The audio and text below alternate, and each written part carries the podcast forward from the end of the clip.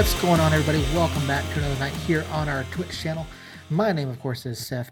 And uh, for those of you that are familiar with the channel, you know that typically what we do is we stream FIFA late night during the week once my wife and kids go to bed. But we've got something very different for you guys tonight and something that we're hopefully, hopefully going to be doing uh, much more regularly joining me tonight you see over here to my to my left i guess on the screen uh, or however you're looking to your right my left whatever uh, my my partner my my my friend my, my partner here uh, with what we do this is my friend jacob uh, we'll bring him in, in here in just a second. Jacob uh, and i are both huge supporters of new mexico united and tonight for you guys live we are recording episode number nine of the suncast the official podcast of somos unidos news and your source for everything related to New Mexico United and the USL Championship. Thank you guys so much for being here. We've had a lot going on here recently on the stream. We, of course, you guys know that we did hit affiliate. We are doing that.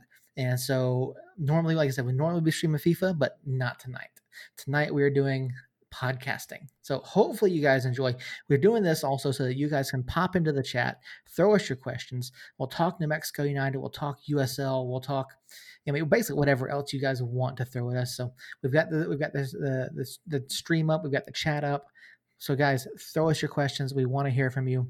Um, and um, we're going to get into the show here in just a second. We got a little bit more housekeeping that we have to get through uh, on tonight's show. If you're not familiar with what happened this past weekend in the USL, New Mexico United defeated the OKC Energy FC by a final score of 3 0. Uh, we're going to talk that, of course. We're also going to look forward to this coming week's rivalry match. Uh, if you disagree with me there, please let me know. It is a rivalry match with Phoenix Rising FC. Uh, we, as we all know, that was, of course, moved from Albuquerque to Phoenix due to the travel restrictions we have here in the state. So we're going to dive down into that. We're going to talk everything. We're going to talk Santi. We're going to talk Phoenix. We're going to talk basically everything we can think of coming up for this week's match. And so, guys, of course, this is episode number nine of the Suncast. Uh, I do want to remind everyone about our written content first and foremost. Jacob and I do written content each and every week, uh, previewing and recapping every New Mexico United match. Um, you we we typically get those out day, uh, uh, day, morning of matches, and the night after, uh, within hours after the match. So be sure to go check that out. That's over at dadventuresmedia.com/slash Somos Unidos. So that's over there we also have a blog about our lives as dads. We do another podcast called the Dad Ventures Podcast. You can check that out, um, as well as this one across basically every podcasting service that you can think of. If we're not on your podcasting service that you use, please let us know, and we will get on there for you guys.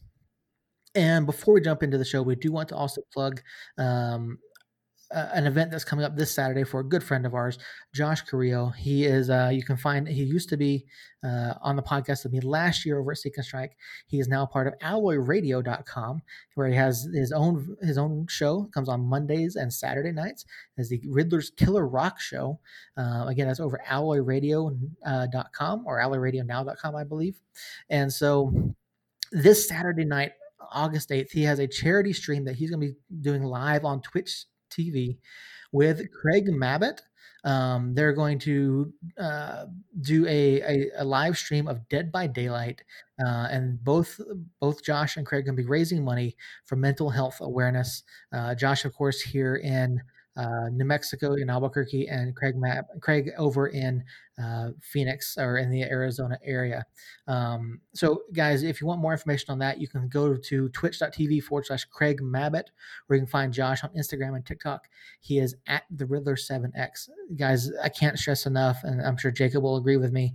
Uh, I mean, this is a, this is a big deal for for us, and you know, mental health is a huge thing. Um, you know not just now but at any point in time you know mental health is, is so important that you t- it's important that you take care of yourselves that you you discuss things that you, you, talk to people that you get the help that you need. So that's what josh and craig want to do and we want to help them bring awareness to this event that's coming up um, this weekend. So again saturday night i believe it's at 7 30 mountain time um, correct me if I'm wrong there. I think it's at 7:30 Mountain Time, Saturday night, August 8th, twitch.tv forward slash Craig Mabbutt. So guys, please check that out.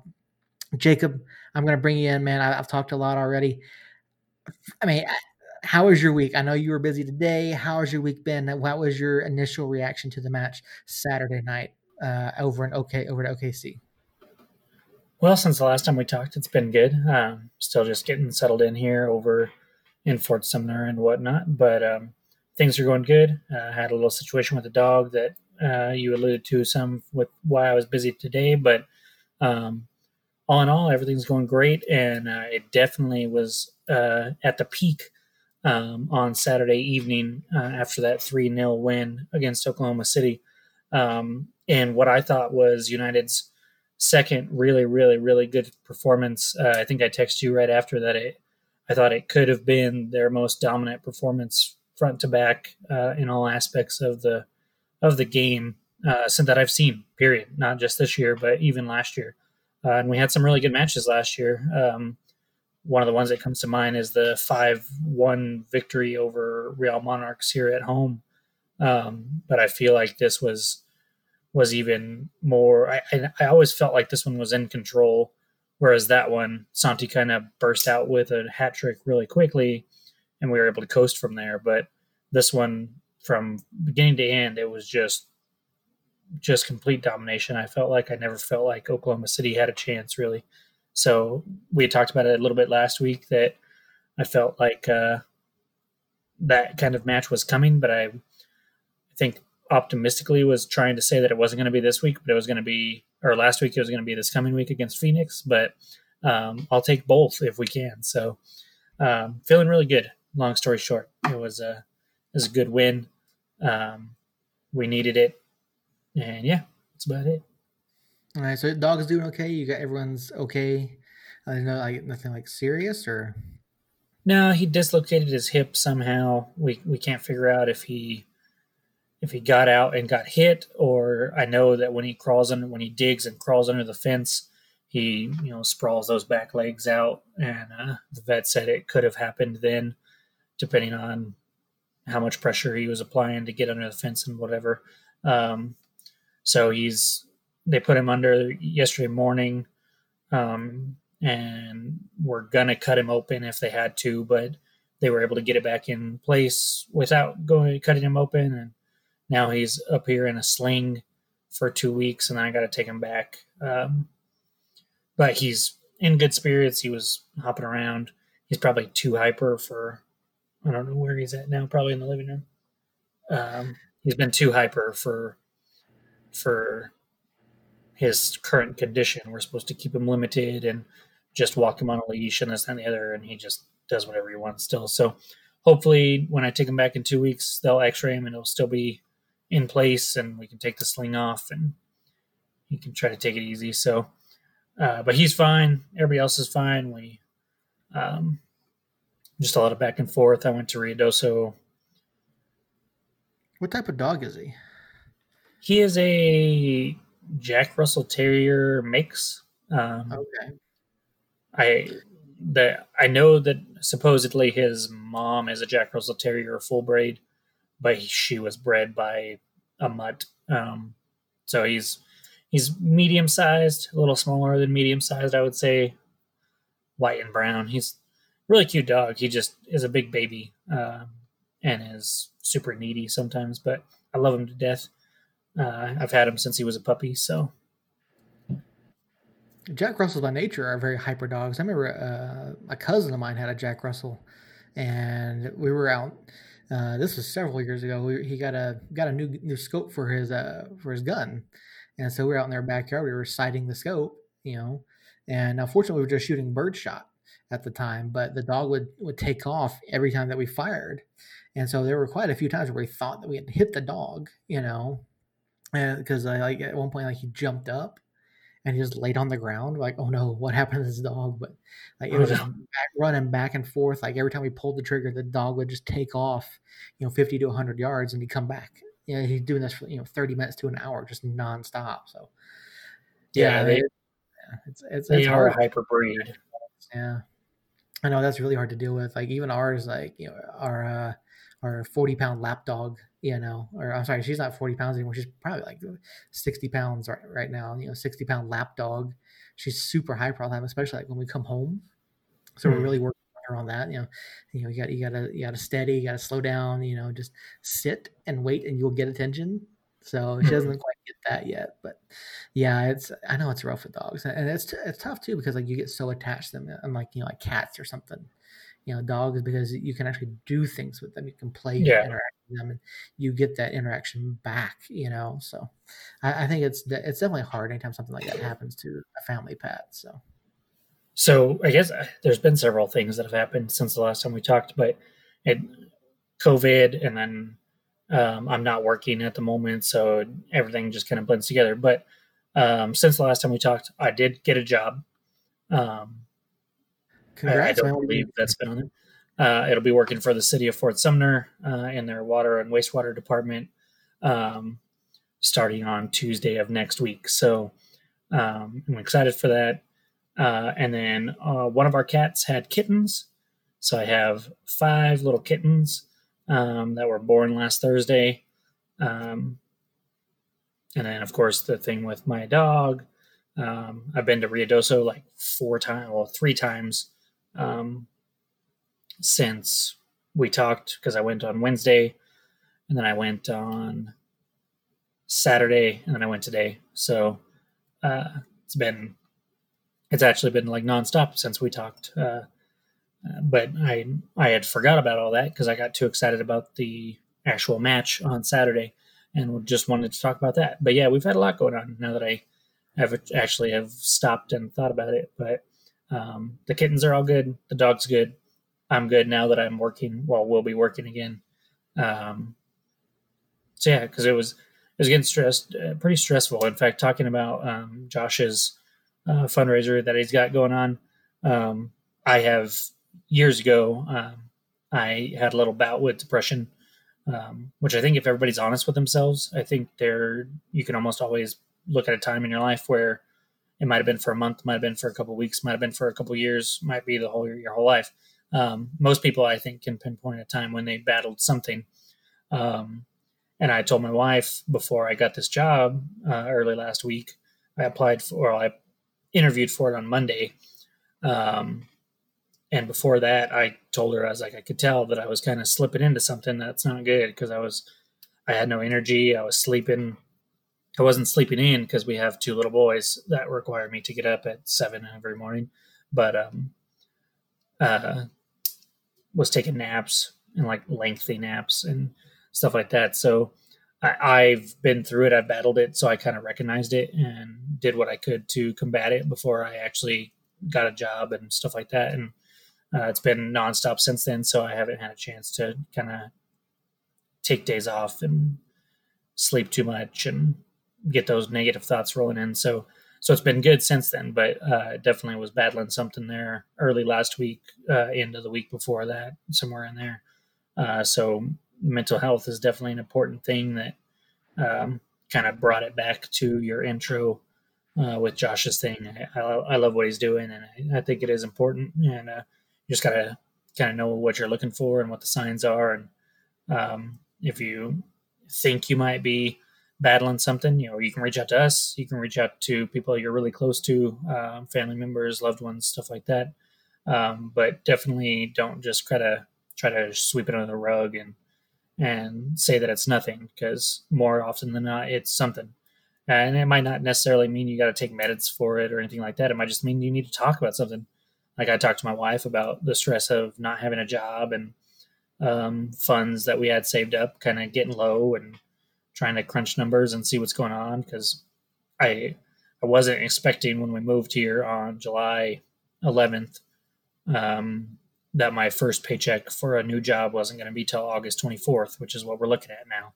Um, so so it uh it can life can get stressful, life can get hard, and uh, um, sometimes you just need to talk about stuff and get it out there in the open. So um, definitely tune into Josh's thing tomorrow or Saturday and um, reach out if you have any questions or concerns, or if you're just not quite feeling yourself, uh, reach out to somebody, whether it's me and Seth or somebody else. Just uh, don't let it go unnoticed. Yeah, you're absolutely right. You know, things. Everyone has everyone has has times where things do get harder for them. And it's you know, um, how do you how do you handle that? You know, how do you let it uh, get do you to the point where you are you know sleeping all day or doing things that are detrimental to your own health, you know, whether it's mentally or physically, um, and you and that's awesome that you're back to work. Um, I know that you know when you, when there is money coming in, that it makes a, a huge difference. You know, and, and like your your security and your and your and how you feel about your ability to provide for your family. Like I definitely and um, you know I don't know if we actually talked about it, but Aaron's been out of a job for the past month. Yeah. Um, so she actually just started uh, a new job this week as well. Um, so yeah, like we uh, we basically went uh, without two paychecks of hers, uh, maybe three paychecks of hers. So yeah, it's it's one of those things. It's de- it's a definite stressor, and it can lead you down like some some really like darker path. Like if, if you let it. Um, so yeah, you're talking about it and letting and and uh, really just expressing what you're dealing with. Talk just talking to somebody about it is a huge makes a huge difference. You know, um, like even through with ours, like I've tried to, you know, to try to express you know the way that I've felt about it more than you know than I typically have in the past, and I think I think Aaron's appreciated it. So. Um, but yeah, just yeah, like like like Jacob said, find somebody to talk to. Like we're here, you know. We, we of course, you know, you know, I'm on Twitter. That you guys here in the channel, you know that I'm here on Twitter. Jacob's on Facebook. You know, you can email us. I mean, we'll give out all this stuff, you know, at the end of the show. Um, but yeah, you know, even if you just need someone to, if, if you just need to vent, you know, just type it all out, send it over. You know, we'll look at it and say, you know, we we may not be able to give you exact advice or anything like that, but we will certainly listen you know we can be a sounding board for you guys if if there is something there or you know if it's something that we have had experience with you know we will probably you know, we'll try to talk to you and let you know hey you know we've been there we've been through this you know and we'll keep you know we'll, we'll talk with you guys and help anybody that, that, that feels like they that feels comfortable enough coming to us with whatever issue they're they're, they're dealing with so um, you know, fair with Jacob, neither Jacob or I are counselors. We're not licensed professional counselors. We're not mental health professionals at all, but like we can be a sounding board. You know, we we want to be, you know, part of the community. We want you know you guys to feel like you know your family, your friends with us, and you can you can share, you can talk to us about stuff. So um, definitely reach out, find some help somewhere if you're if you're suffering. So, um, all right, we got good news though. We do have good news. New Mexico United won 3 0 on the road at OKC Energy FC. Jacob, I, absolutely incredible, incredible night. You know, you watched it live. I watched it. I listened to it on the on the, the local call here on the station while I was out working. Um, got to watch it and when after I got home once. You actually saw the run of play. Got to look at USLChampionship.com, see the stats, see the way the game played out. Um, and yeah, it's the stat line's a little bit misleading. So United surrendered nearly 65% of the possession right around 65% of the possession, but we managed to win 3 0. Now, a lot of people will say that's, oh, that's not a dominating performance. United got lucky. They only had a few shots, whatever. No, it was like United controlled the pace of play from beginning to end, essentially. Um, we we talked about it last week. We knew what L, we knew what um, OKC wanted to do. We know they like to play possession, like to build out of the back, and United pressed and disrupted what they wanted to do I mean, despite the fact that that OKC had twice as many passes, basically, you know.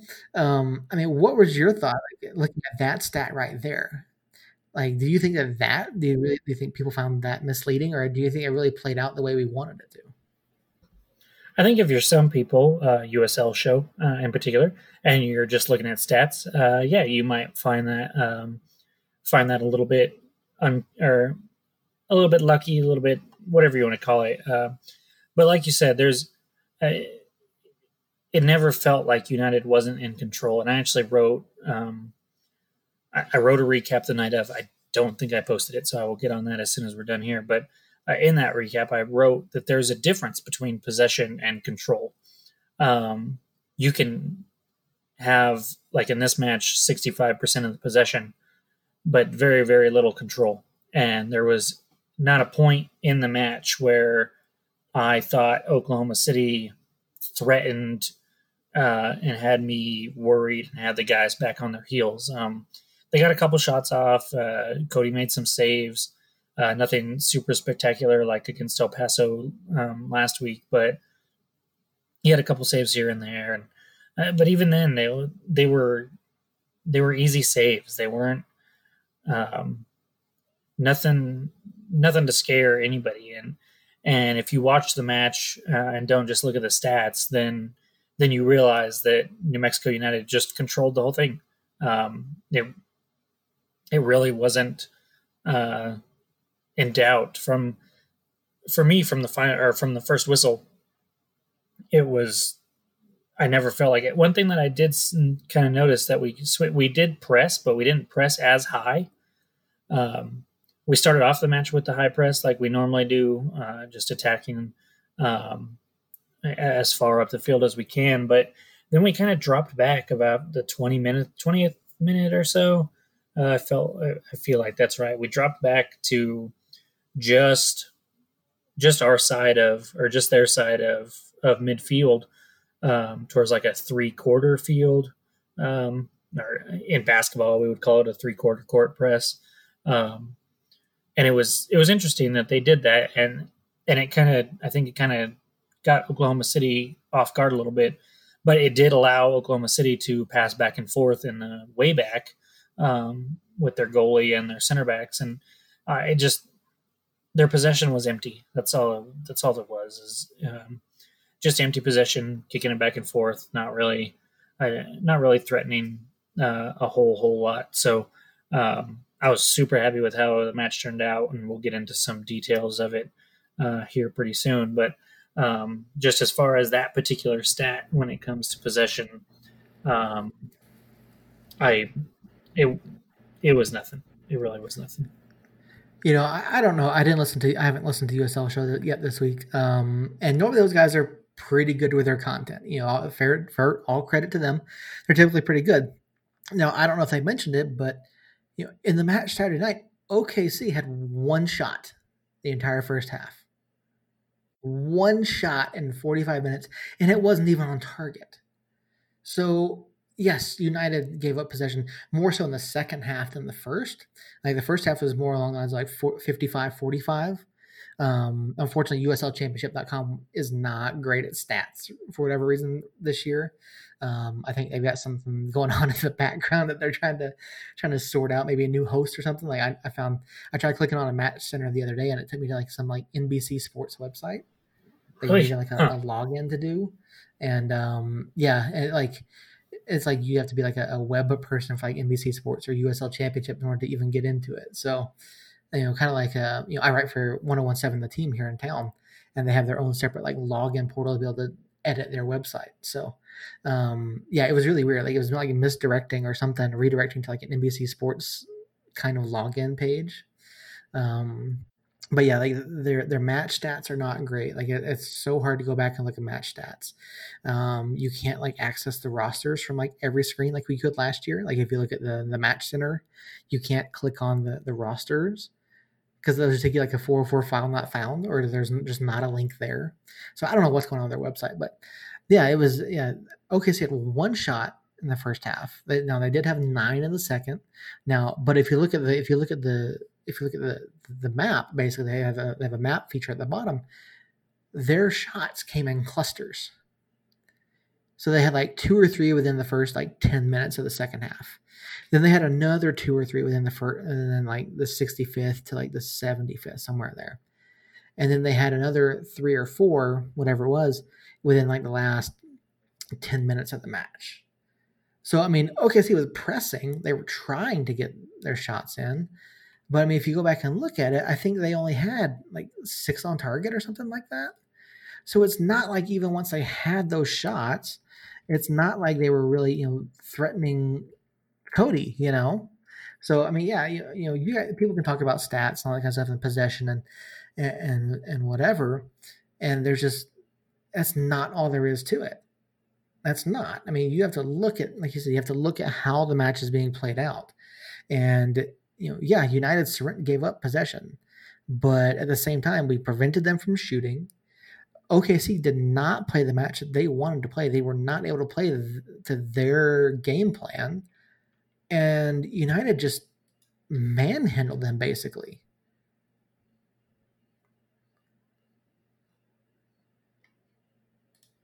You're muted.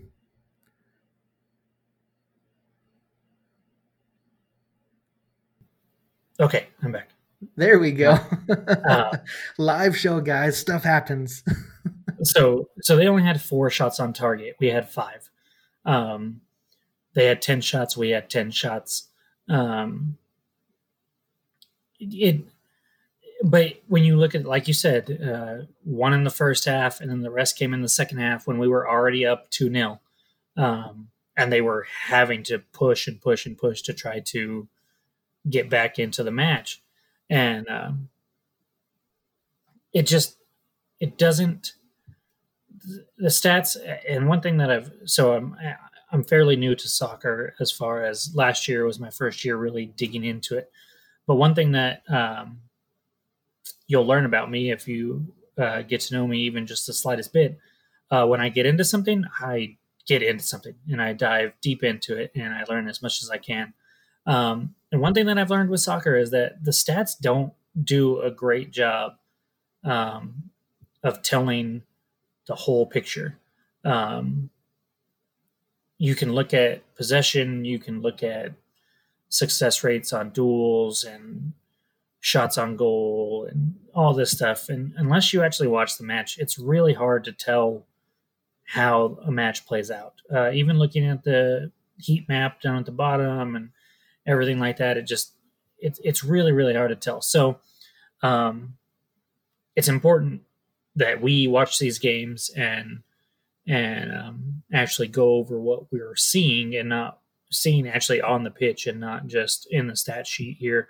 Um, of course, that's you can use stats to justify or verify things here and there. Like you can look at the fact that Wehan has scored four goals in the last four matches and say he's playing really well right now. I don't think you need uh, to actually watch him play to know that he's playing really well if he scored four times in four matches. Um, but especially with a match like this, you look at the score 3 0. Uh, you feel like that's pretty dominant. You look at the stats, kind of makes the picture a little gray, a little fuzzy. Uh, but if you watch the match, uh, it's crystal clear that United was by far the better team here. Uh, they haven't lost since the restart, still uh, three wins and a draw. Continue to score. I think their goal differential now um, since the restart is going to be plus four or plus five. I mean, um, through four matches, which is um, which is really good. Uh, right, they're they're leading Group C still. They were leading going into today or into this match. They just kind of extended that. El Paso lost to Phoenix, so I don't know how I feel about that. Uh, I don't know who I was supposed to root for there, but uh, as far as Group C is concerned, it helps us out because Phoenix stays on five points through five matches. I think you're uh, supposed to uh, cheer for something to naturally happen, and neither team get a result. I think that's what we were supposed to cheer for. Yeah, I, I felt bad doing that. Um, to be honest, I kind of wanted Phoenix to win um, for a couple reasons. One, um, El Paso's in our group. Any points that they get are not good. Uh, two, I didn't want El Paso to come in on a two game losing streak when we play them uh, because El or Phoenix. Did I say El Paso? I didn't want Phoenix to be on a two game losing streak when we play them on the 8th coming up this weekend um, because they are, as much as I hate to say it, are a really good team. Um, they are, they were the best in the USL during the regular season last year. Uh, they were projected to be the best this year. Um, and they have enough talent on that squad where I could not see them losing three in a row. So they kind of got off the schneid and got the 3 1 win against El Paso. Uh, so that'll, that to me means that they're beatable again uh, on the 8th when we play them. But that's just my way of looking at things. Yeah, we've got a we've got a comment in the chat here. It says stats from uh, Antoine who's a one of the participants in the EUSL Championship uh, tournament that we have going on. Uh, says stats can be super misleading. It doesn't take into the consideration the style of football that is played, the efficiencies, and how the game really develops. That's absolutely right. I mean, Uh, yeah, he uh, says especially true of possession percentage. Absolutely. I mean, you know, you look at again, we, we talk about this weekend's match. I mean, United with was that thirty four percent of possession, and yet we had ten shots, five on target, three of which we converted into goals. Uh, OKC again, ten shots, four on target, no conversions, and so you know, United just soaked up all that pressure and allowed OKC to basically just beat themselves. Because if you look at the number of times that United um, stepped in and you know took the ball away or made an interception or or stopped the run of play, and then pushed the ball back up to the other end, the other end of the pitch, like it's just night and day the way these two teams played. And now OKC, I think United kind of had a, had the advantage coming in to where they had just played El Paso two weeks in a row for and who, who played the exact same style of football.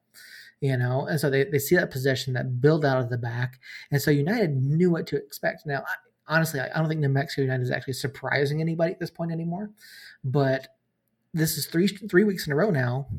And really, you can even look at the Colorado Springs match where United's press has caused a lot of issues for their uh, these opposing clubs. And so, yeah, it's yeah, and Twanzer, you're absolutely right. Like, and, know, we've been talking about it, you know, here for the last five ten minutes now. Like, stats are weird, and like USL show love you guys, but you know, you got to look at how the match is being played. Now, I know you, Jacob, you and I are guilty of it. We don't necessarily get to watch every single match that's out there. Now, I don't know how many matches the guys over at USL show get to watch either, but you know, for guys like that, or even like eh, you know, uh, Kelsey Steele, we love Kelsey you know, what are, what are they not seeing in the way that United's playing right now? I mean, we've won three of four since the restart. We're averaging two plus goals per match, and we're just we're we're imposing our will, especially with that high press. So I, I don't know. I, I don't know what folks are, are are seeing or not seeing in terms of what matches they're watching, or if they are able to watch each match. You know, what where are they differing in their opinions? It's it's hard to say. Um, I mean, like you said, uh, it's hard to watch every match um, all the time, especially like the USL show guys. You know, they're watching the East Coast and the West Coast games, and um, you know they're not going to see everything. So I I understand that uh, to an extent. Uh, and for those of you that don't listen to the USL show, one you should. Um, uh, great group of guys. Our our own uh, curse leader David Carl is on the show every once in a while, um, and they usually have really good insight, and they kind of have enough voices that everywhere is kind of represented. Um, but the last episode that I listened to that came out, they were talking about the top ten um, sides for since the restart, and, and I turned it on, started listening to it. It was expecting us to be, you know the USL website has us in the power rankings at seven. I figured that's about where we would be, you know, maybe maybe a touch higher, maybe eight. Um, and they had us at ten. And it was more some of the comments that were made about uh, how they haven't done anything um, since the restart. Well, you go three and one or three zero oh and one. Um, you beat El Paso, a team that was in the Western Conference Final last year. Um, you beat them once pretty handily, and you draw them again. Both of them in Phoenix or in El Paso. Uh, you destroy Oklahoma City on the road. Um, it just seems to me like we've done something. Uh, we're one of five teams that hasn't lost since the restart. Um, yeah, exactly. And, and I think that's something that, that folks aren't taking into consideration. I mean, number one, United has not played a home match yet. And it's looking more and more likely that we're not going to play a home match at all this season. I mean, uh, nothing's been said about next weekend's supposed home opener against Colorado. I don't think that's happening. I honestly don't. And I mean, Colorado is a much improved side from last season. I mean, we've seen it. I mean, anyone that's watched Colorado can say, yes, they're just by the eye test, Colorado is better than they were last season, without a doubt. Um, El Paso, you know, we've had we've all every match that we played with them has been fairly close, so it's no surprise that we would go down there. Now, of course, El Paso has not beaten us yet, much like Phoenix Rising. You know, two clubs from the playoffs last year that have not beaten United, and so we go down to El Paso, which is usually becoming home away from home at this point. And you know, we get it. We get a two-two draw. We get a two-one win. Go up to to up to OKC three 0 Again, now admittedly, OKC was not in the playoffs last season. They finished the season terribly last year. I think it was like eight or eight or twelve matches, something like in a row, where they did not win a match. And so, they, otherwise, they, they probably would have been in the playoffs. But yeah, it's just I mean, these are quality sides that we're facing this year, and we still haven't. I mean, yes, we haven't faced Salt Lake yet, but I mean, this group, you've got three clubs that were in the playoffs last season. We've shown that we can beat two of them already, quite handily, I might add. And Colorado, yes, they're improved, but they're not quite on the same level. Now, I honestly, we've talked about it. I think Colorado's going to come out of the group the way that they've been playing, just from looking at them, you know, looking at the way that they played. I think they will. But yeah, it's just, you know, we talked about last year. Do power rankings really matter? Ultimately, no. Power rankings don't matter. It's an objective or a, a purely uh, objective way of looking at it. Now, yeah. of course, we do have our bias. We are pro New Mexico United. We feel New Mexico United should be more respected in these, you know, whether it's USL Show, USL USLChampionship.com, Steal Sometime, whatever the case may be.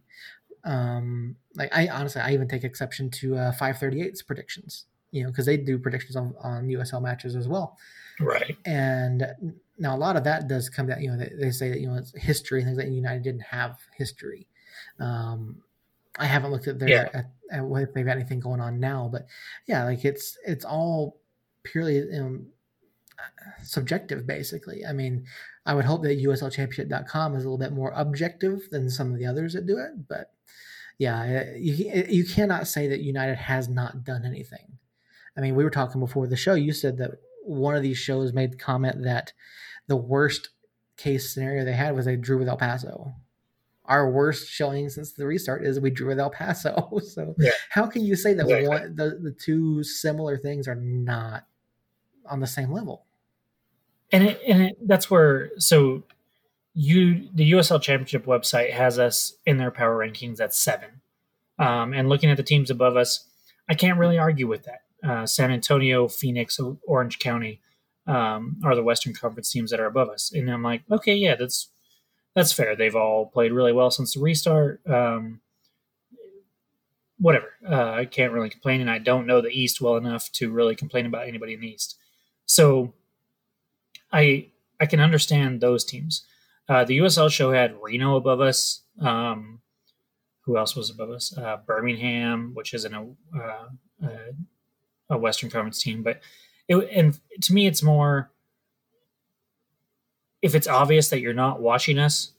Um, I don't know how we can take you seriously um, when you're ranking teams if you're obviously not watching teams. But um, I'm still going to continue to listen to the USL show. I'm still going to continue to support them. Um, uh, it's it's what got me introduced to the USL um, last year before the season started and stuff like that. It's just um, I'm I just get tired of New Mexico anything in New Mexico getting overlooked um, and and kind of looked down on. So uh, it it ruffled my feathers a little bit, but um, what we what's not subjective or objective objective I don't know.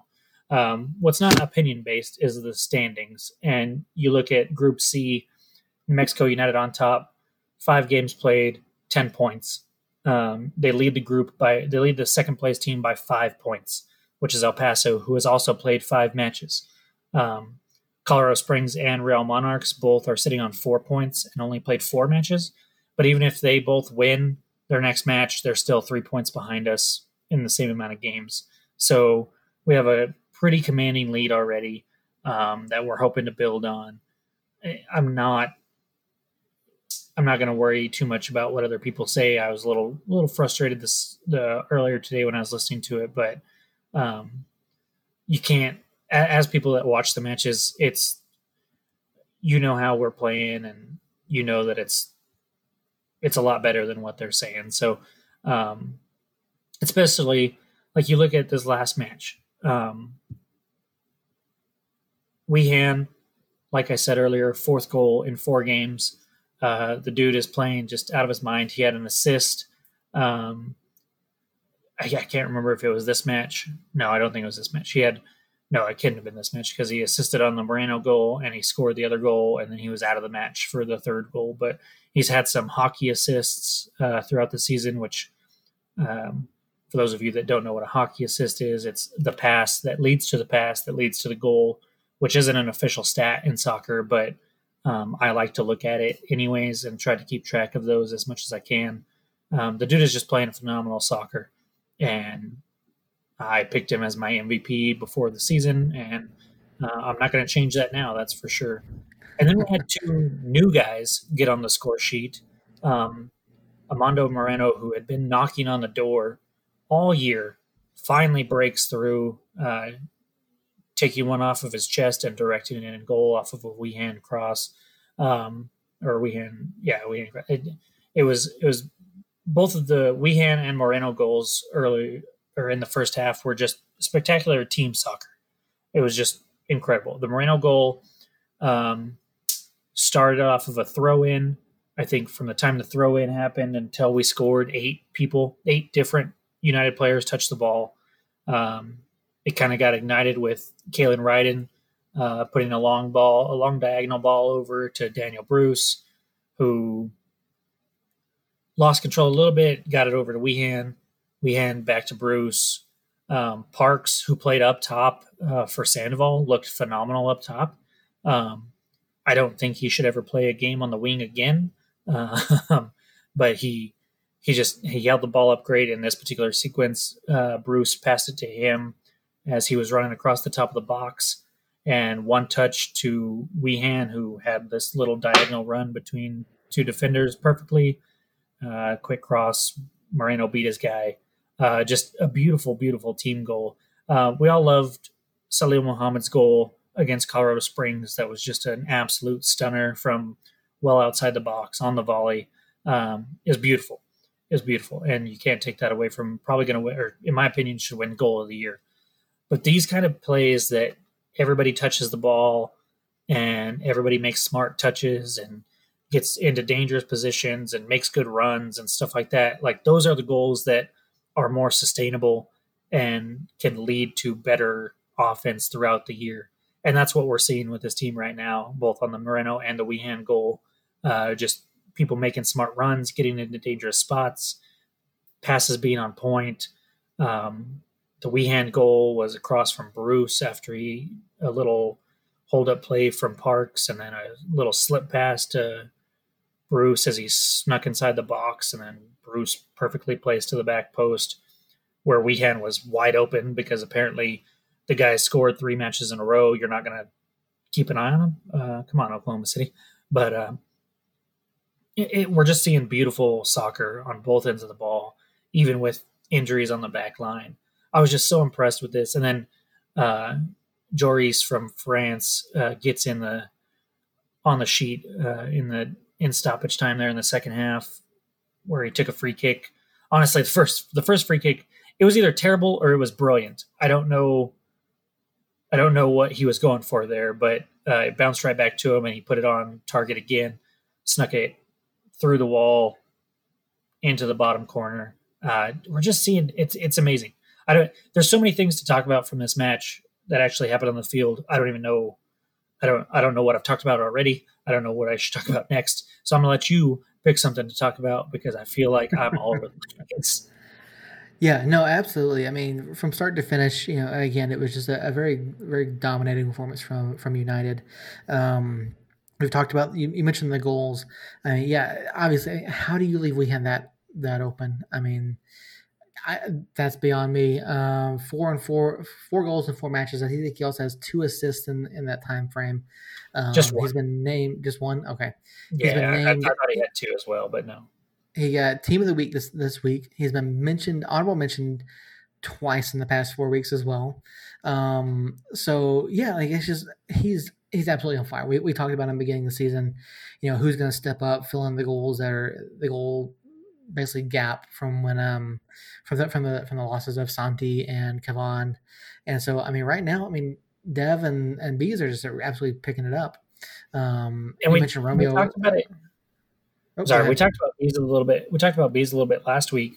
uh, Bees and Dev and Josh was saying how he was semi skeptical of of them being able to keep performing like that when people start keying in on them. And and if you watch what Wehan does, it's just so repeatable and so he just makes smart runs that you know it doesn't matter how you're playing defense against him. He can read it and make a smart run, um, make a smart pass. He just he's playing on such a cerebral level that um, I don't think you're going to be able to stop him. I just he he's been so impressive so far this year, and I couldn't be happier for him and the team and and having him come out like that.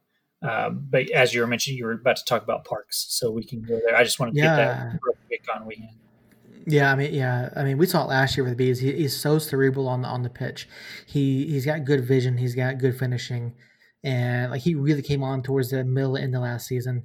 And it's he's he hasn't even seemed to lose a step, you know, after the break here. Um, yeah, Romeo Parks, like he the time that he spent on the pitch so far this year has he's been he's been very productive. Um, he's you know, played himself into it. He's he's looked really good, and he he had a few chances on Saturday that I feel like um, with a little bit more confidence he would have finished. Um, but yeah, no, like I was I really thought he was going to get on the sheet Saturday. Uh, I really he did. had that he had that one where he he got the ball in the box and like split two defenders and then sidestepped the goalie and had an open net. He just couldn't get that last touch on it for whatever reason. And um, you, you saw that. And then he had the right there at the beginning of the match where he a beautiful ball over the top to him. And it was he, he was behind the defense and just him and the goalie again, and he just couldn't get that that last touch. And we saw the same thing with Moreno the last couple matches as well, where he had plenty of chances, just couldn't quite get that finish. And I, I wouldn't be surprised if we see Parks break through like Moreno and and give us uh, give us a goal in the next match or two. And and I, I, I hope he does. I hope he does because he deserves it the way he's been playing lately. Yeah, I think guys like Parks and you know Moreno and even like Brucey, once they get the time on the pitch, once I think once they get that first goal of the season, I think um, I think we'll just start seeing like a flood of them. Now, as far as Brucey goes, uh, it wasn't necessarily his, his best game that we've had that we've seen from Brucey, um, but he played he played well enough. You know, he got the he got the assist. Um, he got again a hockey assist, you know, like you mentioned. Um, so he he's played decently well. Um, I, I, don't think we'll see quite as many scoring chances for for Bruce this year. I think um, with the style of play that we have, with the number of injuries that we've had, I think we're going to see you know Brucey just more um, more out wide and not necessarily playing, you know, making runs towards uh, the middle of the box uh, quite as much. So I think for him, you know, we may not see as many chances. I mean, he'll definitely probably still get you know a couple goals here. Um, I would expect him to at least match or if not improve upon his goal total from last season. Um, but yeah, it's, it's, great to see Moreno get on get on the sheet. It's great to see uh, Joris uh, get on the sheet as well. Um, I know that you know those guys coming in in the offseason are going to make a huge, huge impact on, on the club. So um, I think in the coming weeks, we're definitely going to see more from them. Yeah, I'm glad you mentioned Bruce because he, I don't think he's had like a spectacular moment um, or series of events um, at all this season, but he's just come in. He came into the game. Uh, how was it? Was it the first one against Colorado Springs when Najem got hurt? I think yeah, it had to yeah. He came in, played right back. In, yeah. Came in, played right back there. Then he came in to both the El Paso matches and played winger. Um, and he, you're right, he hasn't. We haven't seen the scoring opportunities that we did last year so far. Um, which I I think he had. How many goals did he have last year? Do you remember off the top of your head? I know he had that banger um, against Sacramento, and then I know he had two, at least I one think. more. Yeah, I think he just had the two. So I, it it was never really part of his game last year. Um, so I think he'll he'll get to that um, this year at least. But he's to me he's been very impressive just the way he's come in. He's handled his business, uh, getting called on to do different things and play different styles.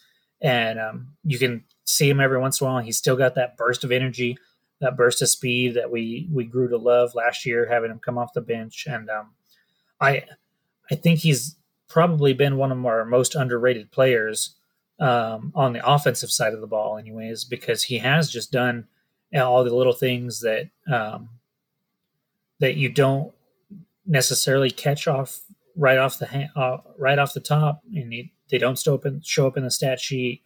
Um, but he's just been solid, and he's been um, way more versatile than I think, or that I think he than I thought he could have been.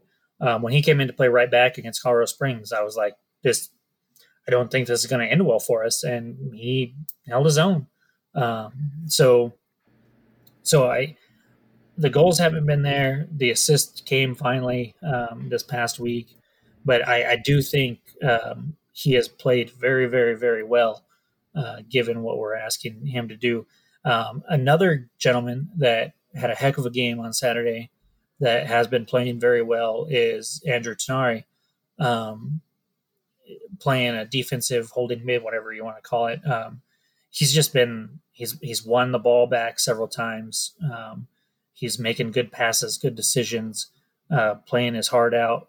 He's a little guy uh, from what it looks like out there, but he just he gets after it, and and he's been a very big part of that press and being able to um, take advantage of wayward passes that are caused by that press and stuff like that. And and I'm I'm really happy with that with that acquisition and the Moreno acquisition and the Parks acquisition and Joris got in there last um, last match scored his first professional goal and the smile that he had on his face for that. Um, the new guys, man, they're just stepping up and they're playing really well. And that's good because, you know, a lot of the older guys, we've got a lot of the guys from last year are injured and and uh, having a hard time right now. So we needed the new guys to step up in a big way. Uh, we did see uh, Tete finally on the field. Um, he came in as a second half sub and looked like a stud like he was last year. So I'm hoping he gets back to full health and we can get him uh, as great as Ryden and uh, Salim Muhammad have been back there as center backs the last two games. Um, Tete, I thought, was just an absolute beast last year. Um, and if he can get back to that at, all, um, he will be a, a, huge, huge addition to that back line. So I'm hoping he can start or at least play uh, quite a bit against Phoenix ne- or this coming week. But um, there's so many things that I, I, like I pointed out earlier about this match against Oklahoma City that I just loved. Uh, was there anything that you didn't like? Was there anything that that um, you were concerned about, or anywhere where you thought we could improve? Because I I'm struggling to think of one, but I could just be on a high from from the three point victory. Uh, well, first, first thing uh, you mentioned Andrew Tinari looked a little bit small. He is five foot six, according to the to the official roster. Oh, so he he is a tiny guy. Um, honestly, he's shorter than I am. So, uh, oh, wow. yeah, I, you know, me sitting at you know five nine or whatever I am, you know, I'm not tall by any stretch of the imagination. So Andrew Tinari being five foot six, you know, banging in there against some of the big guys that OKC has. Um, you know, all the credit in the world to, to Andrew for that. So, um, no, I mean there really, yeah, there really wasn't any like huge negative. I mean, we we get we, you know we prevented them from getting chances on goal. We prevented, um, I, again, you know, one shot in the entire first half. Um, we didn't let them play their style of, of, football. We didn't let them, you know, break down our back line. Um, and, and, you mentioned there's one word that you you mentioned a, few, a little bit ago that I think is going to be the absolute key to this season. It's versatile versatility. This club has so much versatility in it. Um, we saw some of it last season with guys like uh, guys like Sam dropping back and playing center back when necessary. You know now you know Sam's playing center back again. We've got Brucey playing right back. We've got guys sliding in and out of the lineup. You know, Josh Suggs. This is something else that I mentioned it um, in, in, in my recap for 1017 the team the other day, is that Josh Suggs basically played as a left winger on Saturday or left mid. Yeah, he, was, he was somewhere that in, in, that area. Like if you look at his average position for the match, it was at or beyond midfield. So I mean, there's so much versatility in what these guys can do. I mean, last year we saw, you know, Josh and um, basically playing as inverted inverted uh, center backs, and so you know they'd make that that run and go out to the outside. But I mean, Saturday Josh basically played the entire way played up the wing the entire time. And a lot of times you'd see him and him and Salih both up there, you know, trying to play the ball forward. Mm-hmm. Yeah, and that's you know talking about Salih playing center back this year, Sam bouncing back and forth between midfielder and center back, um, Suggs who, for all intents and purposes, is a, is a is a left back, but he bombs up there just every time uh, we get it going. So yeah, there's there's a lot of versatility and a lot of sacrifice, and because like like you look at Brucey, and it was only for one match, yes, but he doesn't want to play right back. I doubt he he wants to be attacking like he does like he did well last year. He that's what he wants to do. That's what he's but he sacrificed that for one match and said, "Yeah, you know, we're in a pickle. Uh, we need to right back. I'll I'll go in. Let's do it." And he, I wouldn't say it an outstanding job or a phenomenal job, but he held his own. Um, and yeah, look at look at Brucey compared to the other guys, you know, on the back line. I mean, Brucey, Brucey as well as five foot six, and look at the other yeah, defenders. I mean, I mean, I mean, David, you know, uh, David that Najem's the shortest guy in, in, our back line, or shortest guy listed as a defender, you know, at five foot nine. You know, you've got everyone else, you know, six foot or taller, and so Brucey being back there playing, you know, playing right back against some of these guys. You know, it's kind of funny seeing the the physical, the very physical mismatch. Um, going on like between you know Tinari and Brucey and some of the other guys. And you know I mean I think Brucey definitely takes takes advantage of it at times. Like you saw the he drew the penalty a couple weeks ago. Yeah. um he definitely took advantage of that size mismatch mismatch and you know his speed and his ability to to, to change direction and so, you know, again, it's just, yeah, this club, the guys on this club are so versatile. Like we've got Amando who can play up top, Parks that can play up top. I mean, Bees can play up top as well. Um, he's not not necessarily like a true ten, you know, not a, a true mm-hmm. striker.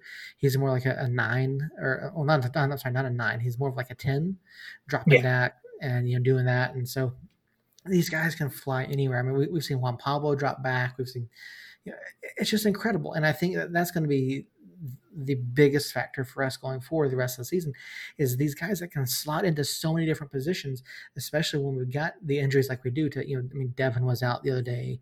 You know, we've got uh, Justin out. We've got um, David, David out. We've got, you know, we've got all these guys out on injury. I mean, Saturday night, Troy used all five of his subs, and the only person left on the bench was uh, Philip. Uh-huh you know? So eh, eh, so it was a little strange to not see you know a full full complement on the bench but when you've got injuries like the way that we do you know guys it's it's a next man up mentality and so far everyone has stepped up to the plate. Everyone has you know, knocked out the park and you see that in the results since the break. Yeah i mean had you asked me um, before the season not just the restart but the season started back in march you know we're going to have a match where we have Daniel Bruce at right back. We're going to have two matches where we have Salou Muhammad at center back. Um, we're not going to have, there's going to be two matches where we don't, or a match at least, where we don't have Sam, Justin, Tete, Najem, or Suggs. Um, how do you think it's going to go? And I'd be like, eh, probably not good because our defense wasn't spectacular last year, anyways, with half of those guys. Um, so just be sitting where we're sitting with a back line that has missed Schmidt, Tete, Suggs, Hamilton, Najem, Manny's gone. Um, you know, that's that's six guys that are normally our defensive players match in and match out that haven't been playing. Um, and yet we're still sitting on 10 points through five matches. Uh, leading the group by five points um, and playing awesome soccer and have a shutout and a clean sheet. Um, you know, I would I would have never believed that had you told me that that was going to be the case even a month ago. Um, and it just speaks to the team aspect that uh, everybody has bought in, and and I love to see it. It's it's awesome to see and awesome to watch and and I hope that it just means when we do get those players back, we'll be even stronger and more competitive. And, you know, if we have two of those players back against Phoenix, which we're about to talk about uh, because they're our next match coming up in a couple days or a few days, um, that'll be huge um, if we can have that depth because uh, to take nothing away from Oklahoma City or El Paso, you know, they're not Phoenix's attack. So we were able to get by with that for those guys. Um, I don't necessarily want to see if we can get by at Phoenix with it, but um, I, I, I thought of one thing real quick that we can definitely kind of improve on um, from the last couple matches, and we got to stop giving up penalties. I don't care that they're particularly soft penalties and sh- maybe shouldn't have been called in the first place. Um, we can't be putting ourselves in that position to give up a penalty. And for those of you that didn't watch the match, you might be looking at the 3 0 scoreline going, What are you talking about? Well, we did give up a penalty. It was early in the second half when it was still 2 0 and not 3 0. That could have very well turned this into another El Paso match uh, where we're sweating it out at the end. Uh, but we finally got some luck and some good karma from the penalty gods. And I can't remember who it was. Gomez, I believe it was. Um, Garcia, I think. Garcia. Okay. Anyways, I think I'll, I'll pull he missed it. Finally, we get somebody that misses a PK. Um, because it seems like we give up soft penalties all the time, even dating back to last year, and we never catch a break with it being a miss or Cody stopping it or anything like that. So um, I'm happy that he missed. I'm happy that we got some of that good luck, but we just need to stop putting ourselves in position to even give up a ticky tack penalty like that. So um, that is one thing that we definitely need to work on. And going in uh, to this Phoenix match, uh, you know, Phoenix falling, Phoenix flopping, whatever you want to call them. Um, Solomon Asante himself, the master of the dive in the penalty area, um, you know, we they scored two penalties on us in the first match last year.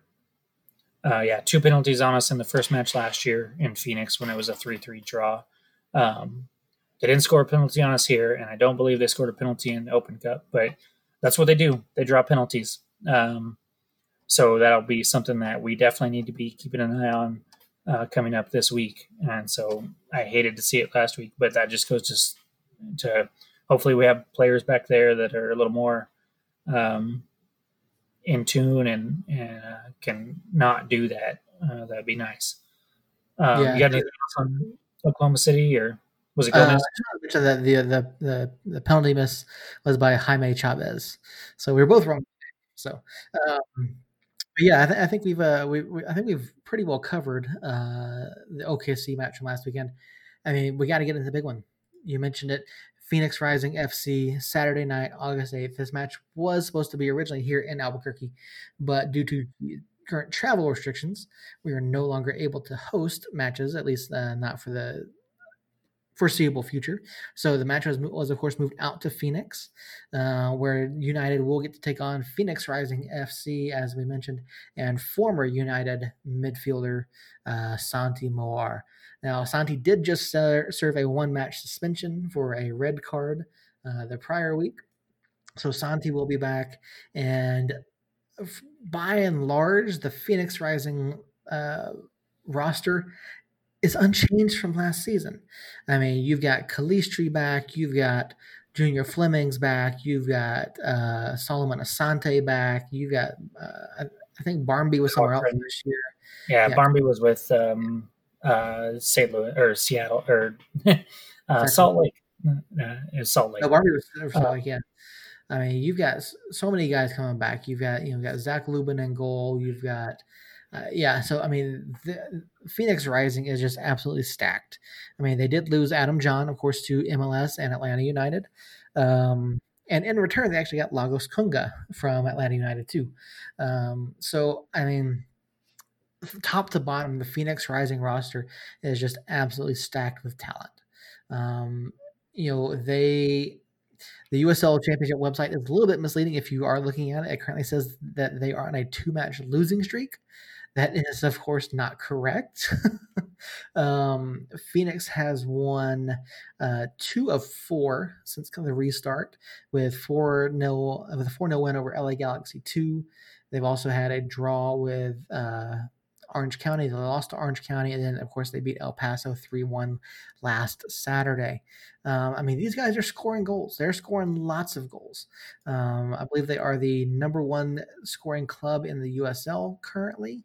Um, and they've got guys who have been in and out of the team of the week each and every week. I mean, looking at their stats right now, they've got Junior Flemings, Rufat Dadashov, Solomon Asante all sitting on four goals. Um, so yeah, I mean they've got they they've got talent, and these guys are all either forwards or midfielders. So I mean they're going to be going forward. They're going to be attacking a lot. Um, and yeah, it's just they're a lot to take in. It's hard for any other squad um, to really deal with all that. Now, you did mm-hmm. mention, of course, and we've mentioned it before, that Phoenix Rising has not defeated New Mexico United at all in the first three times that the clubs have met. Um, we've seen uh, it was a three-three draw, uh, and here in Albuquerque, um, and then of course we drew. Uh, no, I have that. I have that, was, that was in Phoenix, wasn't it? Yes, that was that was back in March of last year. Uh, I believe it was the second week. Uh, we went over there and drew three three with them. Santi had two goals. Uh, Kevon had a goal. Uh, Asante had a flop and scored yeah. a couple PKs. Um, it, it was a very very entertaining match, very back and forth. We took the lead three times. They came back three times. Um, and then we had the Open Cup, of course, where we drew 2 2. Uh, well, we didn't draw 2 2 we finished 90 minutes 1 1, went to extra time. Both teams scored a goal in extra time. Uh, so at the end of extra time, it was 2 2. We went to PKs. And of course, we came on top, came out on top. That was our very first U.S. Open Cup uh, match. Uh, and then, of course, as you know, we went on to beat a couple MLS teams and play Minnesota in the quarterfinals. So, um, I, I, heard that they had called that a draw uh, and that they didn't lose. Um, that's crap. Uh, we beat them. I don't care if it was in PKs. Right. Uh, it's still a win. We moved uh, on. Yeah, it goes in the record um, books as a draw, but yeah, no, they lost. Phoenix lost that match.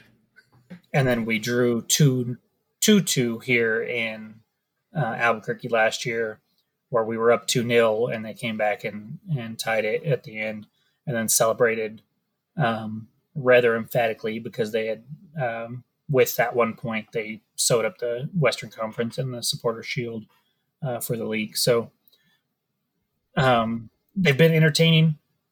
They've been back and forth, and honestly, with the way we've been playing and the way that they have their roster stacked, uh, I wouldn't expect anything different coming up. Um, I'll be interested to see if Santi starts or plays or uh, what happens there because he has not had the best start with Phoenix. Uh, last year at this time, well, last year through this many games, he had I don't know seven or eight goals for us. Uh, was on fire uh, and just playing spectacular, and that has not been the case whatsoever in Phoenix. Uh, you talked about him sus- uh, serving that suspension for the red card. Um, he picked up a yellow card early off a dumb challenge. He gave up the ball that led to the Orange County goal, and then he missed a sitter just right there, open net, and he hit the crossbar from inside the six yard box, I believe. Uh, and then he pushed the head coach for Orange County and got another yellow card and got kicked out. Uh, so it was not the best of moments for him in his last match. So we'll have to. I'm, I'm very curious to see how he bounces back from that, um, just on a personal level, even if it was just against Sacramento or whoever. Uh, but the fact that it's against United, uh, definitely want to see if he's even in the starting lineup. Um, I would imagine he would be uh, because it's us and because he's a spectacular player, even if he has had a rough start. Um, so to see how he bounces back from all that is going to be very interesting. Um, and I and I can't wait to see. I I don't know. I, I would love it to be like a four to one United win uh, with Santi scoring the only goal. Um, I would be okay with that. Uh, I know some people won't. Some people want to be greedy and want that shutout and want him to suffer. Uh, and I don't necessarily disagree with those people, but uh, I've talked to Santi quite a bit last year, and yeah, he's a really good guy. Um, him and uh, Tony Soler were were good friends, and, and Tony was really involved with Somos News. So um, I, I, I, hope the best for him. I'm still bitter that he went to Phoenix, but I do hope the best for him uh, in the long run, uh, just not this weekend and not this season particularly. So I actually don't think that Santi is going to get a start this weekend.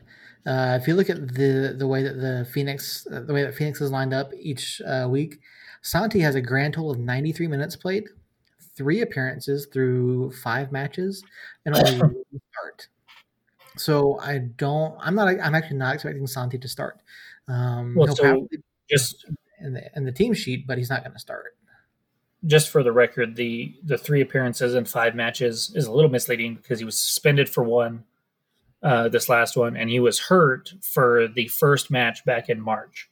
Yeah, Um, So, so it is just three three appearances and five matches, but he literally couldn't play in the other two. So I expect we see him. I just don't know if he starts. Yeah, yeah, yeah. I don't think he'll start. Um, and I don't know. I have to look and see how they've been using their subs. If they've actually been using all three, all five, because I know that some of the clubs are not actually using all five subs. Um, we had a we had a comment in the chat. Tete coming back will really help. Played really well last year and is still really young. Can't wait to see him and right Mhm. now. Relo 2K, who is actually representing New Mexico United for the EUSL Championship as well, uh, over on the Xbox side of things. Nice. So, uh, Yeah. thank, thank you, Relo, for that comment there. And I really hope he's back for this match um, and, and at full strength because I think him and Ryden back there. Um, I thought going into the season that was going to be our best center back duo. Um, I still think that is, even though Salih has done a fantastic job the last two matches. Um, Tete is just bigger, a little bit stronger, um, and a little bit more naturally suited to, to play back there. So I, we could definitely use him this weekend. I hope he does come back. That is for sure. So, outside of Santi, uh, who you're expecting to see in the match, um, who who else stands out for for you um, from Phoenix Rising as either a possible threat or just someone that we need to watch out for um, throughout the match? is is everybody an acceptable answer? Um, You can you can say everybody. We'll, we'll accept that. just they just have they just have so much firepower up top when you have uh, the reigning MVP of the league um, and and somebody who, despite my disagreement of how he plays uh, with the flopping and the diving and and stuff like that, um, part of it I kind of understand because he's like five foot nothing, like we were talking about. Um, so he's got to have some kind of advantage. Uh, but Solomon Asante is just eh, out there on the wing and attacking and scoring the way he does and distributing the way he does. Uh, it all starts and, and ends with him. Um, Data you mentioned as the he's basically the Adam Jahn replacement up top. Um, he had a hat trick uh, in the first game back from the restart. Um, he looks looks to be basically I don't know what his um, if he's from Russia or where he's from, but whatever he's basically Adam Jahn, but from wherever he's from. Um, and then you have Junior Flemings, who had a spectacular goal uh, this last week um, that he basically created by himself, uh, cutting it back from from the touchline back towards midfield, back towards the center of the field, and just placed it perfectly right above the keeper's head. Um, which seeing Ketterer uh, get scored on from El Paso, uh, even if it was by Phoenix, still makes me happy because I really don't like him. But um, yeah, they just have everybody up top. Uh, Kevon Lambert um, playing in the midfield, but he's a big, tall, lengthy guy that um, can be dangerous on set pieces and free kicks and stuff. And um, you would have like Calistri, who scored against us uh, twice in that match here uh, in Albuquerque last year, I believe. Um, they're just they can just attack from anywhere. They can score from anywhere, and it's it's not fun to watch, to be honest with you, when they're playing you because you anytime they have the ball in their half or in our half and they're threatening, um, you just you you have to assume it's going to happen because that's just how good they are. So um, I, I do think that Suggs has played Solomon Asante pretty well in the past, uh, in the last th- in the three matches that we've watched. Um, so if he's back there, I'll feel better. Um, I think Austin has played very well on the other side, uh, but he'll have to keep track of either Junior or Santi or both, or who knows with the way they've been playing. With Phoenix has been lining up, they've kind of sent everybody everywhere. Um, Well, the great thing right. about Santi is that we know how he's going to play. We know he's going to play out on the left. We know he's going to try to cut in towards the middle. So we know we know exactly what Santi's going to do. So they, they, that's going to help us. They've used him in different ways. They had him up top for a little bit in one game. Um, they've had him out on the right hand side a little bit. So I, I think that's part of why he's struggling this year is because he's not where he prefers to be. Um, and if they play him where he prefers to be, like you said, then yeah, we know exactly what he's going to do because he did it for us all last year. And sometimes people stopped him and sometimes they didn't. I think Santi had a very good second half of the season last year, even though the stats weren't there like they were uh, at the beginning of the season. Um, I feel like he got keyed on a lot more, but was able to use that to an advantage sometimes. Now, he had his moments where he thought he was Superman and wanted to cut back to the right and do the same thing that he's done that he did in the first half, and it didn't work. Um, but for the most part, I felt like he had a pretty strong second half of the season, even if the goals and the assists weren't there in the second half. But um, we'll see what they do. I, I, I think it it starts with Sol- stopping Solomon and not having him flop or not giving him the opportunity to flop and draw penalties. And I think we did a pretty good job of that after the first match last year. So I I, I think it's going to be another good match, and I think we, it, with the way we're playing on offense, I think it's probably going to be pretty high scoring. Um, and that while exciting is nerve wracking. Uh, but who knows, man? I I don't know. I don't know what to expect. Um, Phoenix hasn't necessarily looked the best since coming back. Uh, they started off with a 4 0 win over Los Dos when Los Dos wasn't playing anybody um, because of the MLS's back tournament. And then they played Orange County, drew against them 1 1, and then lost to them 1 0. Granted, they were down a man for most of or all of the second half and part of the first half uh, with Santi getting sent off. And then they did crush El Paso, but I think El Paso's not that good. So um, that doesn't really surprise me. So I don't know what to expect from them. I really don't. Uh, they don't look like they normally do. Um, so I think they're kind of vulnerable. Um, but it, other than the names that I mentioned, which was basically everybody, is there anybody that sticks out for you, or is there anybody that I mentioned that sticks out to you even more than I led them, or more than I hyped them up? So you mentioned stopping Asante, and I think you know we've got a, we've got a couple comments in chat that kind of go along with that. Um, Realo2K chimed in and says Salim Muhammad has played played fantastic the last match. Great job, makeshift center back. And also says Yearwood has been solid as well. Right back and left back are really developing well this year, and I absolutely agree. I mean, our defensive back four, which is what we typically play, now it was basically a back three last weekend, um, but yeah, the back four has developed really solidly. I mean, we signed right and brought him in. Uh, I think we've got a really, really good back four, and that's where really you know, that's where, where it's going to come down. What's going to come down to? You know, can we stop Asante? Can we stop Flemings?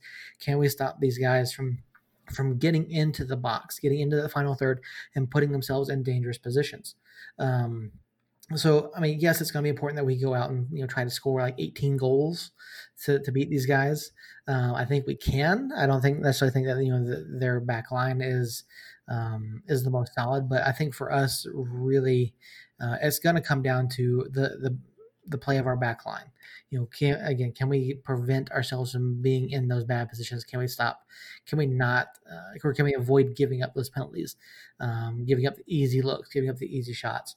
I think if we can do that, it'll really limit Phoenix's ability to number one create chances and number two convert those chances into goals. So, with their attacking prowess and um, the way they've been able to generate um, goals seemingly at will the last season and a half. Um, what do you think the high press does to them? Do we high press? Do we drop back a little bit like we did um, against Orange County? Do we drop back all the way um, and and just shut it down and try to prevent goals as much as can, and then try to counter? Um, what do you think we do, and what do you think we should do as far as our defensive strategy with that? I definitely think we see the press. Now, whether or not we employ it the entire match, I don't think we will. Uh, the reason for that is because Phoenix is very good at moving the ball around. They're they're a lot better at getting the ball forward than say El Paso or OKC. So I think even though we are going to press, Phoenix is more technically sound. They're not going to make those mistakes uh, that we that we've been saying the past few weeks. So I think we employ the press, but we also, you know, kind of to take FIFA terms, we're gonna we're gonna we're gonna team press, but we're also gonna set our defense to like you know three depth, so where they're you know they're basically lined up about a third of the way up the pitch, and then not go beyond that unless we're at unless we are completely down at the other end, you know, with a goal scoring opportunity.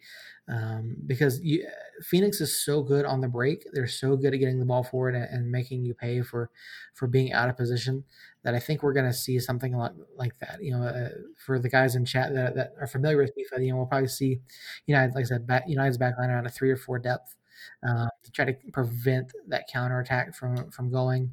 Um, but yeah, I, I think I think that's what it's going to come down to. Like we just we can we can do the press. We just we we have to be very aware of you know uh, of off the ball movement uh, from Phoenix because you know one mistake and they can get that ball down the pitch in a hurry.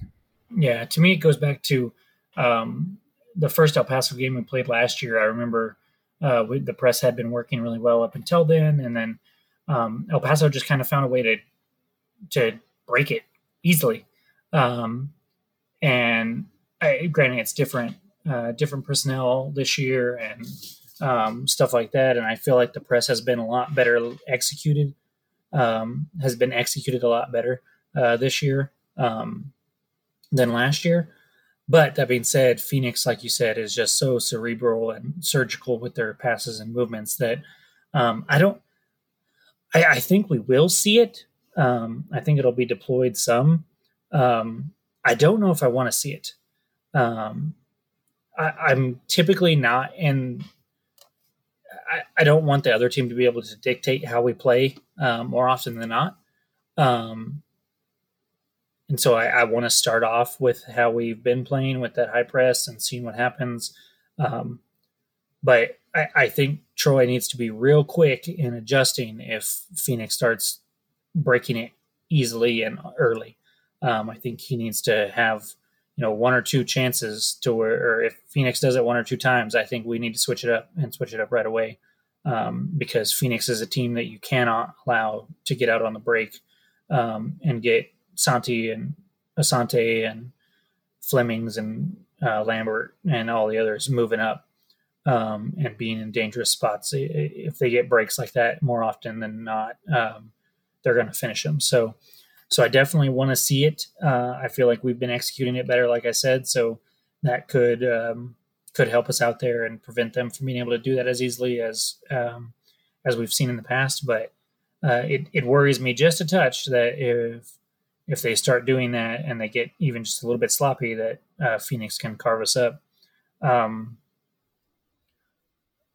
do you think that that's what they should do? I, I, am assuming I, I know you um, I think well enough to say that you wouldn't want us to switch up and just completely park the bus from the get go um, and change our way of playing completely uh, just because it's Phoenix. Is that safe to assume that you wouldn't want to do that? Yeah, no, we, we can't let Phoenix dictate, you know, the way that we play. We can't, um, we cannot go and change up to suddenly or, or all of a sudden like a 4 4 2, 11 people behind the ball type of club. That's not us. Um, and, and we don't we don't play well in that style. You know, that's not suited to the way that we played. It's not suited to our players. So I don't think we see that at all. Um, it's going to be a fast-paced match. I, I believe um, there's going to be a lot of possession in the midfield, a lot of turnovers, um, and I think that it's going to come. It's it's probably going to come down to someone making a mistake late if there's if for there to be a winner. Um, there's a very real possibility that could be like a, four-three shootout. Um, you know, just depending on on how how things go. So, uh, like let's uh, we've talked about it. We've talked about what we're worried about. We've talked about what is your score line prediction for Saturday night. Well, I have one. I have one question for you. It's a okay. prediction type question. Um, will there be a point in this match where two goals are scored within five minutes of each other? Yes. Yeah, and that I think like it would not surprise me if that happens multiple times in this match. So um, I've thought about it uh, and thought about it and thought about it, and um, I I'm going to go three to two, New Mexico United, um, with one of their goals coming off a of PK.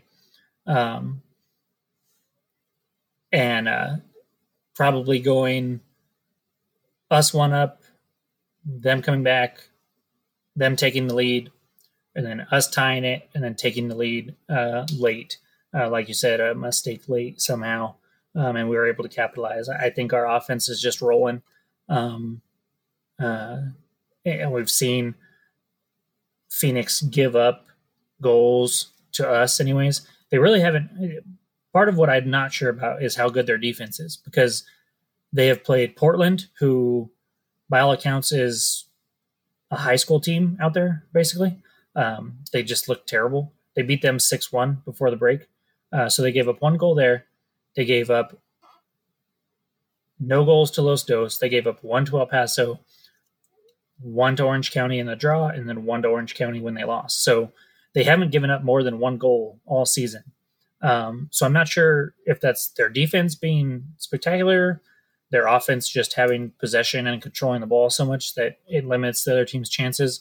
Uh, I don't know what to make of that, but I feel like our offense is playing particularly fantastic right now, and um, we've we scored at least two goals every game last year, including the Open Cup. So now, granted, one of those was in extra time, so a uh, little bit of a fudge there, but I think three to us. Um, I hope it's more than that. I hope we just absolutely annihilate them and shut everybody up that uh, has said we haven't done anything or uh, forgets that we've done stuff or whatever the case may be. I I want them to to look at this. I, I also was looking at USL uh, Pick'em earlier, um, which we've been on there. I think three of the last, the three, the three last or three. Blah, blah. Let's try this again. We've been on there the last three weeks. Um, in our first match against, or our second match against El Paso, nobody picked us, um, even though we won. In this match or this last match against Oklahoma City, the majority picked us. I think a couple people picked a draw, but the majority picked us. But of course, with this Phoenix match, nobody picked us. Uh, um, there was one person that picked a draw. Shout out to Devin Kerr. Um, he did pick a draw at least, so he has at least a little bit of faith in us. Uh, but everybody else picked Phoenix. So I want them to all to be wrong. I want Devin to be wrong uh, as well, uh, even though he had some faith in us. I want. I just want New Mexico United to come out with three points here, uh, extend the lead in the group, and uh, make Phoenix hurt a little bit more because they're they're in playoff position, but they're not on the top of their group like everybody thought they would be, and they have uh, Orange County has matches in hand behind them that if Orange County takes care of business, uh, they would be ahead of Phoenix right now. So, um, I, I I don't want them any success whatsoever. All right, so you heard it right there. Jacob's prediction three two to United. Um, this is a, this is a tough match to call. Every single match that we've played between them has ended up in a draw or gone to a penalty shootout, depending on the competition that we're in. Um, Phoenix returned a lot of players. They, they again they picked up Santi Moar from United in the offseason, uh, which was a uh, really a, a, big loss for United. Uh, but we do have a lot of guys that have come in that have shown the, the ability to score, the ability to continue working within Troy's system and making that high press uh, super effective um, throughout uh, throughout their run of play. That being said, in Phoenix, I don't know if they're allowing fans out there or not. Um, I think it's going to be a a really a, a tough match. It's going to be it's going to come down to who can stop the other side's forwards more often. Um, we've I think we've seen more creativity from United. I think you know um, you've got yes you've got more goal score. I think you got more goal scores over for Phoenix, but I think United moves the ball around a little bit better in the final third. Um, they're making more interesting uh, attempts and they've shown the ability to get behind some very good defenses. So I think you're. I think you're. I think you're spot on with your with your prediction. I think three two as well. Um, unfortunately, you know, we're not going to get a clean sheet against Phoenix. I don't expect that at all. Um, but I do. I think we'll go out there and we're going to get the win. Um, give them, uh, their, I guess, their first official loss to United. So three two United from both of us. Um, yeah, I think that's going to be it. You talked about, you mentioned real, and we're going to talk about this real quick before we get out of here. Um, United has a chance to pick up points on the rest of the group. Uh, we do, in fact, have a very big opportunity. El Paso and Colorado play each other this weekend, and uh, the Real Monarchs are off. So, should something happen with El Paso and Colorado Springs, maybe a draw, and United gets a win. I mean, that's a that's another what another two points clear um, of El Paso. That would put a yeah a six point gap between us. So or a seven point gap between us. Wait, no, no, it'd be a six point gap. Yeah. So. So I think um, I haven't heard from Josh, but I feel safely uh, in predicting what he would do or in guessing what he would predict as the score. Um, so I want to take a shot at that. I'm I'm gonna I'm gonna put on my Josh face here and uh, say um, well, I've lived in Mexico long enough to know that uh, good things don't last here. So Phoenix is going to win uh, three 0 That's Josh. um, Josh, I love you, but uh, uh but but uh, yeah, just wanted to to talk about Josh and how he, he's very pessimistic most of the time. So um, I, I, also didn't want both of us to pick three or, or both pick a, us to win uh, and nobody pick us to lose. So yeah. on behalf of Josh 3 0 uh, is my guess for Josh. All right. Yeah. So there you go. There's our predictions. Uh, Josh, who is not here tonight. Um, Josh, we're going to get you back on the show real soon, man. Uh, appreciate you being here. So, yeah, that's our predictions. That's what we think is going to happen this week. Uh, so be sure to stay tuned. This Saturday night, 8 30 p.m. Mountain Time. Uh, you can catch the match on ESPN Plus, or if you are local, you can listen to it on ESPN Radio 117 The Team uh, on the team app, the team website, or you can go to, I think it's to be on La Zeta again as well if you are a Spanish speaking listener. Um, they've been doing a really good job over there. Uh, some uh, one of the, one of the a friend of the show, uh, Adri Cortina, has, is one of the the announcers over there for La Zeta. So please go check that out. And of course, again, we want to shout out uh, Josh's charity stream Saturday night, twitch.tv forward slash Craig Mabbitt. They're playing Dead by Daylight to raise money for mental health awareness. Um, Craig, of course, is over in uh, over in Phoenix, I believe. Josh is here. So they're two different organizations are going to get get some money from this. The goal is for each side to raise five hundred dollars for a charity of their choice um, that works with mental health awareness. So be sure to check that out. Josh is of course um, on Instagram and TikTok at uh, the Riddler Seven X.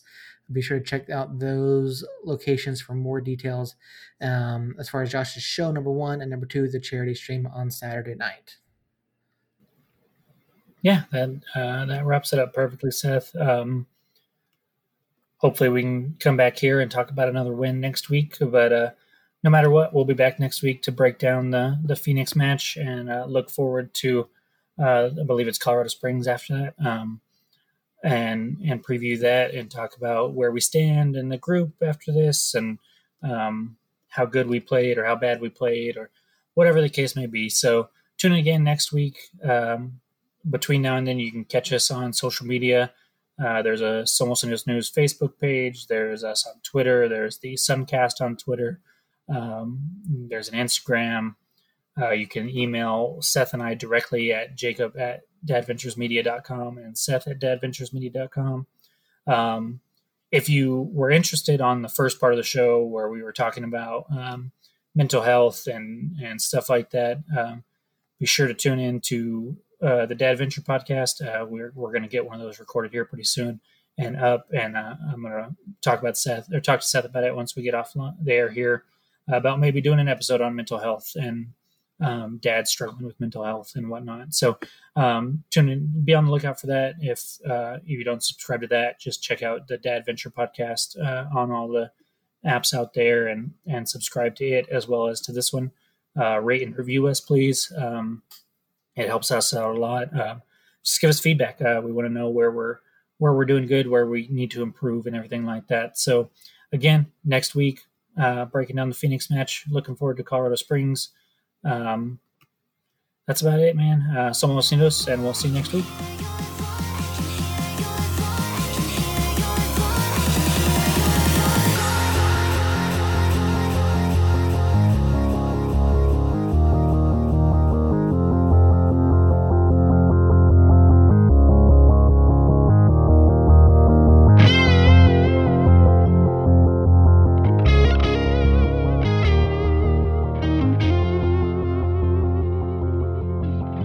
Listening to Suncast, the official podcast of Somos Unidos News. All of our shows are recorded live from Albuquerque and Los Lunas, New Mexico, are written and produced by Seth Bidoff and Jacob Terrell, and are edited by Seth. Special thanks to Jeff2 on YouTube for the music you hear in every episode. All episodes are recorded and edited using Clean Feed and Audacity. All of our shows are proudly hosted on Pinecast.